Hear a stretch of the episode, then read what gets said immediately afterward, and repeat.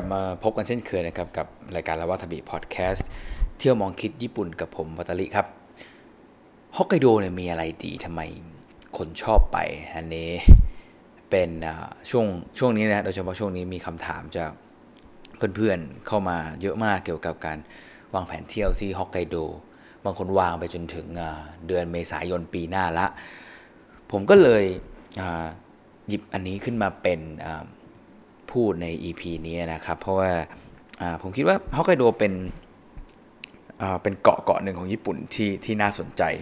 แล้วก็ผมเองเนี่ยเคยเคยอยู่ที่ฮอกไกโดประมาณ 4 เดือน เป็น short course ไปทำงานแล้วก็เรียนที่นั่นนะฮะ แล้วก็เป็น 4 เดือนที่ที่หนาวมาก แล้วก็มีเวลาว่างก็จะไปไปเที่ยวแถวแถวตรงกลางๆของเกาะ ผมเนี่ยไปฮอกไกโดมาประมาณสักห้าครั้งจริงๆผมผมค่อนข้างชอบ บรรยากาศที่นี่เป็นคนชอบธรรมชาติ แล้วก็อาหารการกินด้วย ก็จะมาแชร์ให้ฟังใน EP นี้แล้วกันนะครับ ว่าจริง ๆ แล้วฮอกไกโดมันมีอะไรดี รวมไปถึงเจาะลึกแผนที่แล้วก็สถานที่เที่ยวรวมไปถึงประวัติของของเกาะเนี่ยทั้งเกาะฮอกไกโดเนี่ยเป็นยังไง เพื่อที่การเที่ยวของคุณเนี่ยจะได้สนุกขึ้นครับมาติดตามกันครับ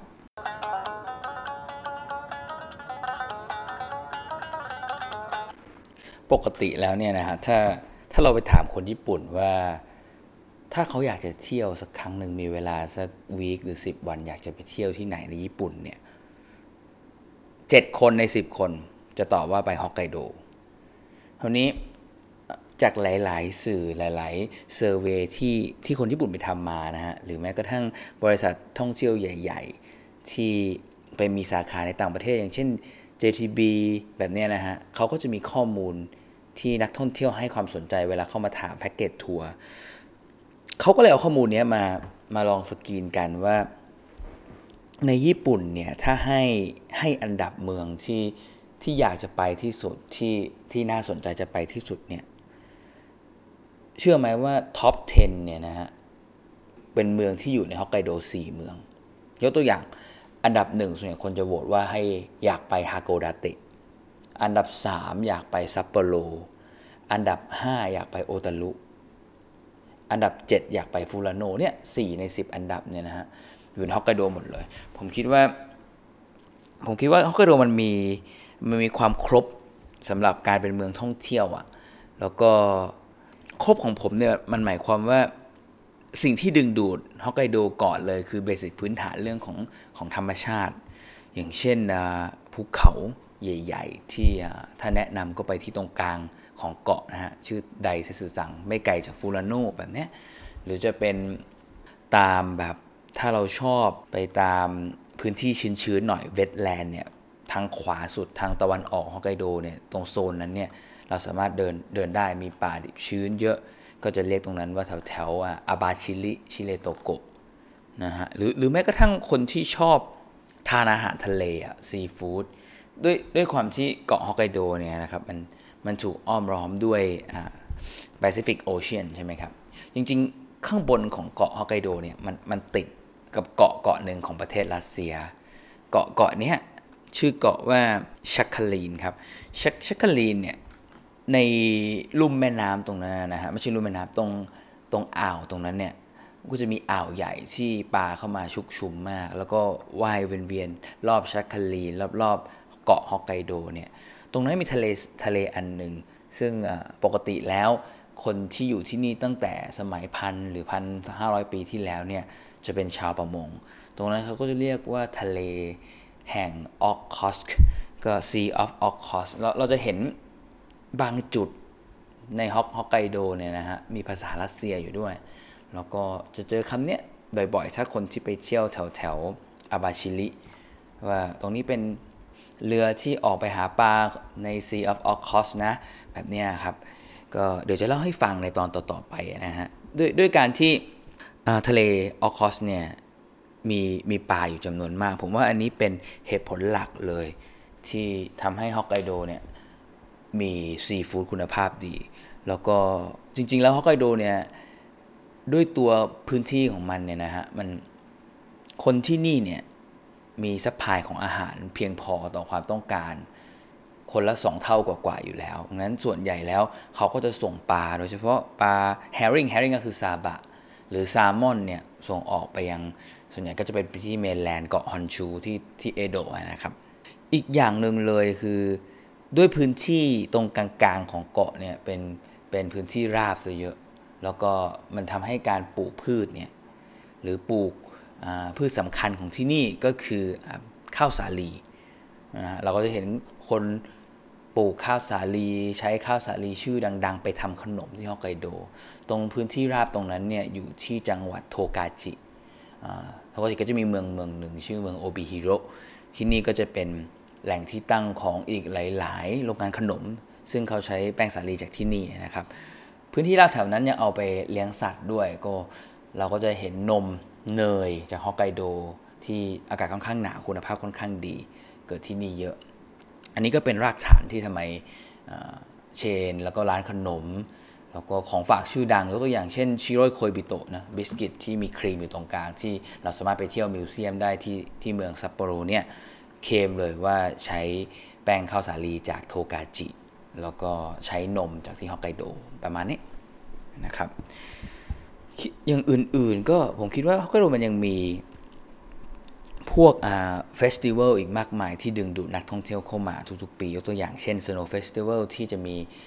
มีคนไทยด้วยนะ ไปแกะสลักน้ำแข็งประกวดที่สวนโอโดริที่ซัปโปโรตรงเนี้ยพวกเนี้ยมันรวมกันทำให้ซัปโปโรเนี่ยมีเสน่ห์มากกับการท่องเที่ยวนะครับ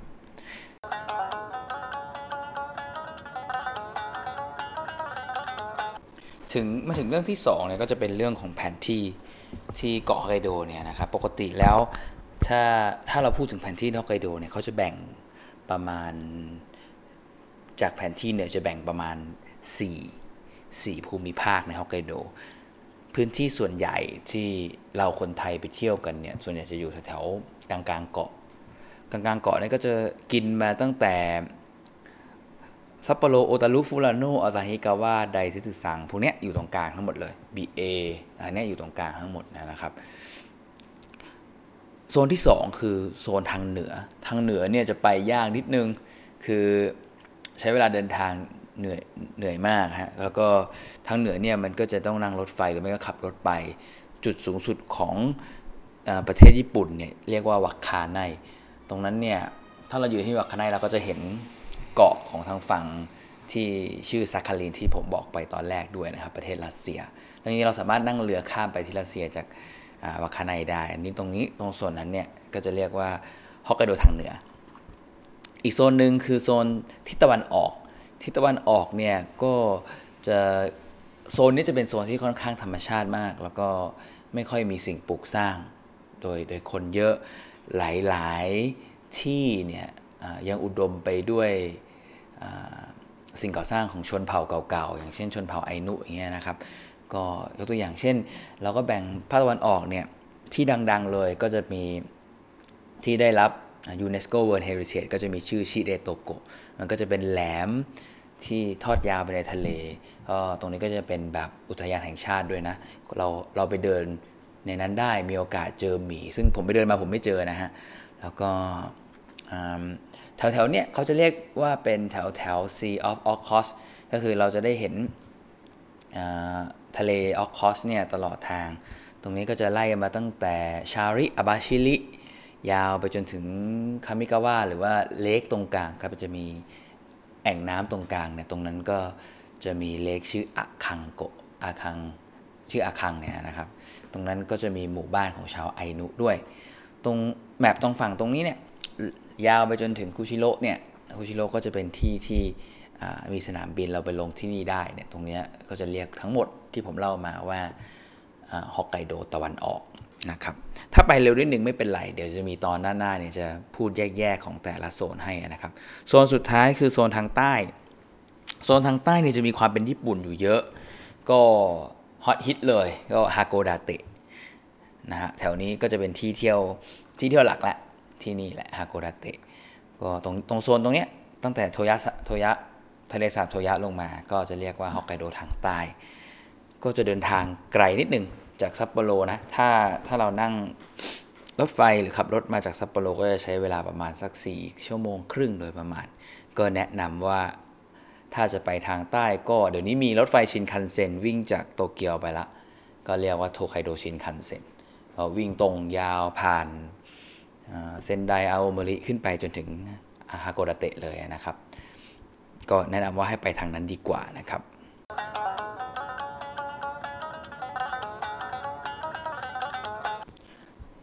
ตอนที่ผมเรียนอยู่เนี่ยผมสงสัยที่สุดเลยว่าอตอนที่เราอยู่ที่ซัปโปโรเนี่ยเราจะรู้สึกว่าเมืองรูปแบบของเมือง หรือว่าตอนเราไปเที่ยวที่รอบๆฮอกไกโดตรงกลางเนี่ยนะฮะรูปแบบของเมืองมันจะไม่ค่อยเหมือนญี่ปุ่นเท่าไหร่ มันจะรู้สึกเป็นเป็นเมืองอีกแบบหนึ่งผมก็เลยเกิดความสงสัยอยากรู้ถึงประวัติของเกาะเนี้ยก็เลย ตอนนั้นใช้เวลาศึกษาอยู่อยู่ช่วงหนึ่งก็เลยเอามาเล่าให้ฟัง คิดว่าตอนที่เพื่อนๆทุกคนไปเที่ยวเนี่ยก็อาจจะสนุกขึ้นนะครับ จริง ๆ แล้วฮอกไกโดเนี่ยญี่ปุ่นเพิ่งเข้ามาตั้งรกรากไม่นานเองนะประมาณสักสี่ห้าร้อยปีที่แล้วยุคสมัยเมจิเอง ถ้าย้อนกลับไปเลย ตั้งแต่แรก 2,000 ปีเนี่ย สมัยนั้นเนี่ยคนที่นี่เนี่ยเขาเขาเขาเรียกว่าโจมง ก็เป็นรุ่นเก่าๆเลย จนกระทั่งสักพันห้าร้อยปีที่แล้วเนี่ยนะฮะวัฒนธรรมส่วนใหญ่เนี่ยก็จะเอามาจากคนที่อยู่ทางเกาะด้านบนก็คือเกาะซาคาลินเนี่ยนะฮะของรัสเซีย คนคนส่วนใหญ่ของของที่นี่ก็จะมีอาชีพเป็นชาวประมง แล้วก็หาปลาอยู่ตามทะเลโอค็อตสก์เนี่ยฮะมีทั้งล่าสัตว์น้ำหลายอย่าง รวมไปถึงปลาวาฬหรือว่า seal ด้วยแบบนี้นะครับ ยุคที่เป็นยุคที่สำคัญของของฮอกไกโดเนี่ยมันเริ่มต้นจริง ๆ คือยุคที่ชนเผ่าไอนุ แถวแถวสักปี 1,200 ก็ก็เกือบเกือบ800 900 ปีละ ชนเผ่าไอนุเนี่ยก็ต้องเล่าว่าเขาก็มีความผสมผสานระหว่าง ความเป็นคนที่เป็นชาวประมงออกคอสรวมๆกับคนที่ค้าขายกับจีนแผ่นดินใหญ่ แต่คนไอนุเนี่ยเขาจะเป็นคนที่ชอบจะอยู่กับธรรมชาติ รักธรรมชาติ แล้วก็มีหลายพิธีกรรมที่พยายามอยู่กับสัตว์อยู่กับธรรมชาตินะฮะ อันนี้เราก็สามารถไปดูได้ที่อาคังโกะ เป็นอาคังเล็กนะครับ ก็ยังจะยังจะมีเฟสติวัลอยู่บ้าง แล้วก็มีพิพิธภัณฑ์อยู่บ้างนะครับ ญี่ปุ่นเนี่ย คนญี่ปุ่นเนี่ย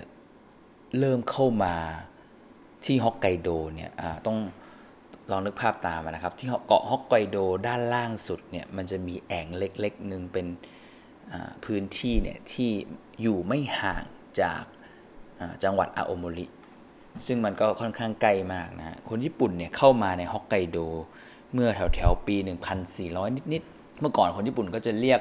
ที่ฮอกไกโดว่าไอประเทศทางเหนือนะคามิโนะคามิโนะคุนิที่มาตั้งลกลากแรกครั้งแรกเนี่ยเพราะว่าต้องการมาทำการค้าก่อน ก็เราสิ่งที่น่าสังเกตอย่างหนึ่งก็คือคุณลองสังเกตดูว่าเวลาคุณเที่ยวฮอกไกโดเนี่ย หาปราสาทแบบญี่ปุ่นดูยากมากเลยนะครับ เพราะว่าแท้จริงแล้วเนี่ยปราสาทแบบญี่ปุ่นเนี่ยคนญี่ปุ่นสมัยก่อนเนี่ยเราจะเรียกว่าวะจินวะเนี่ยแปลว่าญี่ปุ่น แล้วก็จินก็แปลว่าคนว่าจินเนี่ยเวลาไปที่ไหนเนี่ยเขาก็จะไปเป็นเหมือนกับเป็นทั้งตระกูล ตระกูลที่แข็งแกร่งก็จะได้ครอบครองเมืองหรือว่าพื้นที่ตรงนั้น เมื่อก่อนอพื้นที่ที่ฮอกไกโดเนี่ยแถวแถวสมัย ยุคเมจิเนี่ยยุคนั้นเนี่ยคนที่ครอบครองฮอกไกโดทางใต้เนี่ยก็คือแหลมตรงฮาโกดาเตะตรงนั้นเนี่ยนะฮะตระกูลนั้นเนี่ยสร้างปราสาทเอาไว้เป็นหนึ่งปราสาท ชื่อปราสาทวัดซึมาเอะก็หาดูค่อนข้างยากนิดนึงเพราะว่าถ้าเราไม่ได้เจาะจงจะไปดูนี่ก็เป็นปราสาทเล็กๆ ก็อยู่อยู่ติดกับทะเลทะเลแปซิฟิกโอเชียนเลยนะครับ ตรงโซนนั้นเนี่ยเมื่อก่อนเนี่ยคือคักมาก เพราะว่าเป็นท่าเรือใหญ่ที่ใช้ส่งออกอาหารทะเลไปยังที่โตเกียวอย่างเดียว เมื่อก่อนคนญี่ปุ่นเข้ามาเขาก็ทำการออกกฎหมายในทันทีว่า port หรือของของที่จะส่งออกไปเนี่ยห้ามส่งไปที่อื่น ต้องส่งไปที่โตเกียวก่อนเท่านั้น เมื่อก่อนก็ที่ port ตรงแถวแถว มัตสึมาเอะเนี่ยก็จะค่อนข้างคึกคักนิดนึงนะครับเมืองเมืองที่อยู่ทางตอนใต้ของฮอกไกโดก็ยังจะมีความเป็นญี่ปุ่นที่สุดละนะฮะในพื้นที่ตรงเกาะตรงกลางๆเนี่ยก็จะขาดความเป็นญี่ปุ่นไป อันนี้ลองไปสังเกตกันดูนะครับ ในตอนหน้าเนี่ยผมจะมาลงลึกในสถานที่เที่ยวที่ทุกคนอชอบไปก่อน แล้วก็ค่อยๆแนะนำที่เที่ยวลับๆ เทคนิคเล็กๆน้อยๆในการเที่ยวฮอกไกโดเนี่ยก็แล้วไว้พบกันในตอนหน้าภาค 2 หรือภาค 3 ต่อไปนะครับ วันนี้ขอบคุณมากๆที่ติดตามฟังมาตลอด 15 นาที ก็เราพบกันใหม่ก็สัปดาห์หน้าครับขอบคุณที่ติดตามฟังลาวาทาบิพอดแคสต์กับผมวัตลิครับ พบกันใหม่สัปดาห์หน้าครับวันนี้ขอบคุณแล้วก็สวัสดีครับ